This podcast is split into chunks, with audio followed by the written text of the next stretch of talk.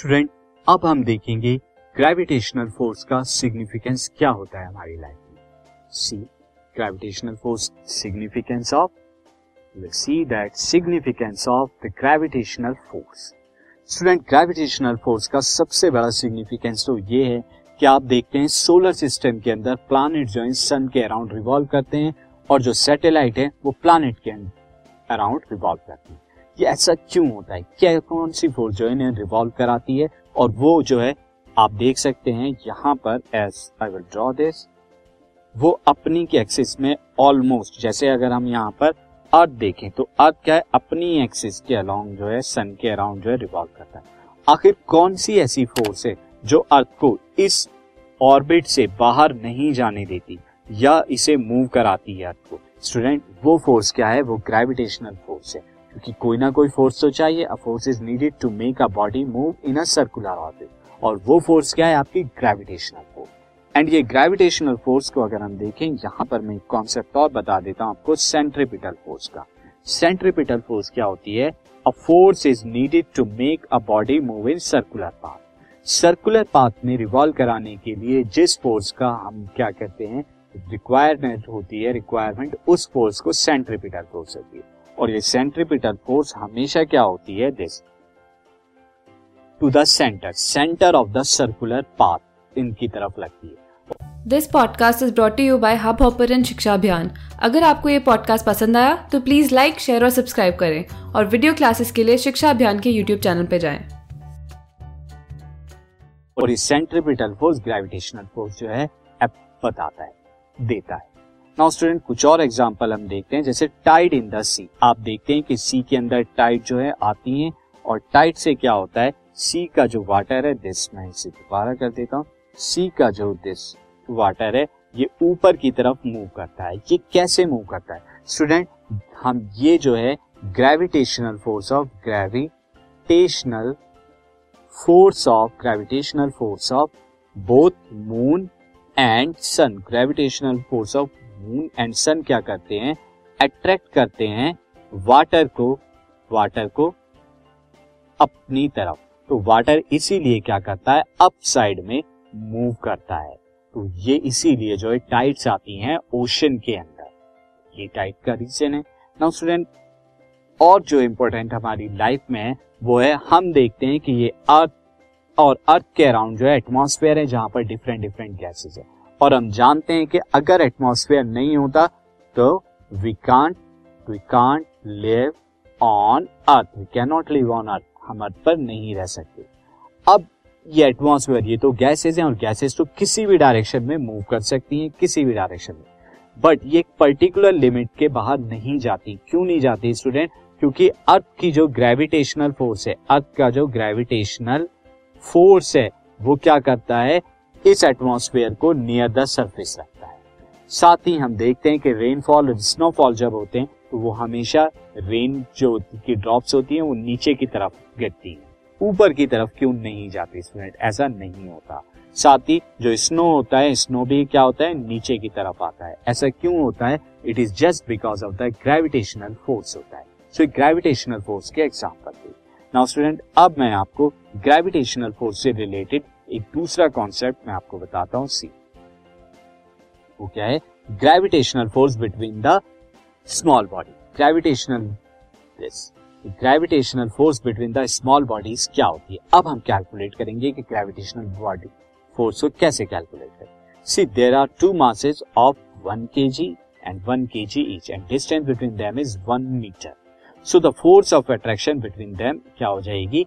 कितनी फोर्स होगी दोनों के बीच में attraction? Force G into m one into m two upon r square ये फॉर्मूला होता है स्टूडेंट और इसी फॉर्मूले का मैं यूज़ करूँगा दिस अब यहाँ पर जो है मैं m one m two this see m one m two की वैल्यू मैं वन वन रखता हूँ. आर की वैल्यू मैंने क्या रखी? वन रखी. साथ ही ग्रेविटेशनल कांस्टेंट की value six point six seven into ten to power minus eleven यहाँ पे पुट करी। अब जब मैं इसे सॉल्व करूँगा तो मुझे क्या मिलेगा? Force between the two small objects to a small body of 1 kg is 6.67 into 10 to power minus 11 newton आप देख सकते हैं स्टूडेंट ये जो फोर्स है this force is very very small very very small है। तो इसीलिए स्टूडेंट हम देखते हैं कि हमारे पास अगर चेयर रखी हुई है से there is a chair and chair के पास टेबल अगर रखी है, या हम खुद ही बैठे हैं से दिस इज़ अ टेबल तो अट्रैक्शन तो दोनों की तरफ़ है। यूनिवर्सल ला कहता है कि दोनों की तरफ़ अट्रैक्शन है। बट ये मूव क्यों नहीं करती? क्योंकि इनका मास बहुत कम होता है डिस्टेंस बिटवीन देम क्या होता है? वो भी कम हो क्या होता है? कम हो या ना हो। उस पर क्योंकि मास इतना ज़्यादा कम है कि इनके बीच में होने वाली फोर्स इतनी ज़्यादा कम होती है कि ये क्या करते हैं? कैन नॉट मूव ये जो है, नहीं मूव कर सकते।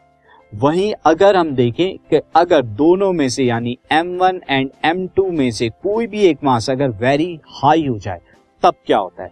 इस केस में अगर मैं देखूँ सी इस केस में हम एक एग्ज़ाम्पल के थ्रू समझते हैं। एग्ज़ाम्पल है student see calculate the force of gravitation calculate करनी है force of gravitation due to earth on a ball of one k g mass एक के जी मास जो कि lying on the ground ground पर लाई है अर्थ के और यहाँ पर हमें गिवन दिया हुआ है मास ऑफ़ अर्थ बराबर 6.67 point six seven into ten twenty four kilogram and the radius of the earth is six point four into ten power minus six ये माइनस सिक्स है स्टूडेंट मैं इसे ठीक कर देता हूँ।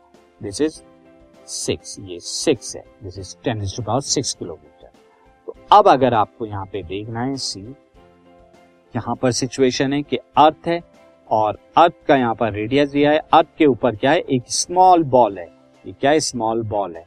और इन दोनों के बीच में डिस्टेंस स्टूडेंट कितना होगा? अर्थ का अगर हम सेंटर लें सेंटर से बीच का डिस्टेंस ये रेडियस ऑफ़ अर्थ की, जिसे आर लिखता हूँ। तो अगर हम यहाँ पे देखें सॉल्यूशन में आप देखिए तो radius of earth radius of earth radius of earth कितना हो जाएगा student this is R E R E ले लेता हूँ मैं, क्योंकि six point four into ten to power six kilometre है। नाउ स्टूडेंट ये किलोमीटर में दिया हुआ है सो दिस इज़ किलोमीटर था तो तो वो ठीक था स्टूडेंट ना उसे मीटर में मैं चेंज करूँगा, तब टेन पावर सिक्स हो जाए। तो ये हो जाएगा six point four into ten power this is मैं इसे भी करेक्ट कर लेता हूँ। दिस इज़ किलोमीटर था।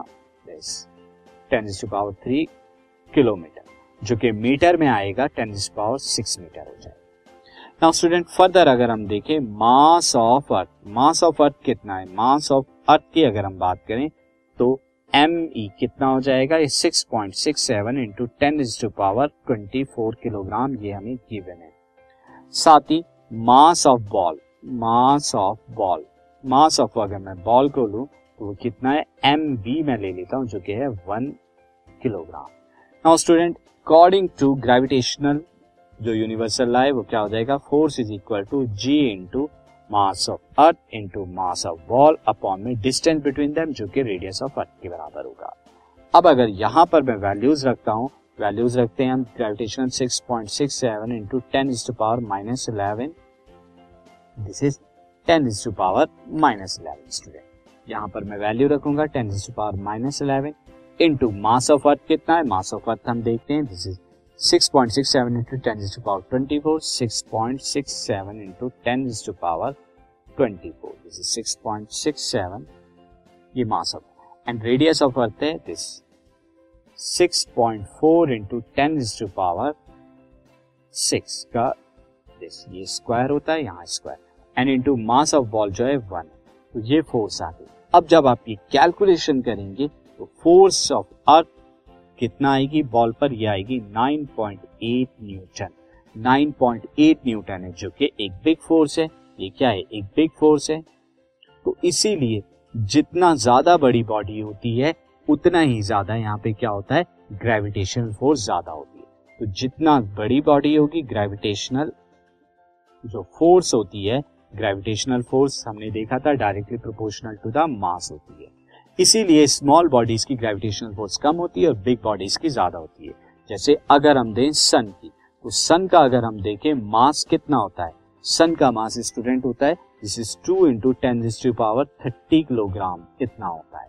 तो इसीलिए उसकी ग्रेविटेशनल फोर्स भी ज़्यादा होती है। और अगर हम मून का देखें तो मून का मास भी स्टूडेंट कितना होता है? मून का मास होता है seven point four into ten to power twenty two kilogram इतना मास होता है? तो इसीलिए इनकी फोर्स भी ज़्यादा होती है।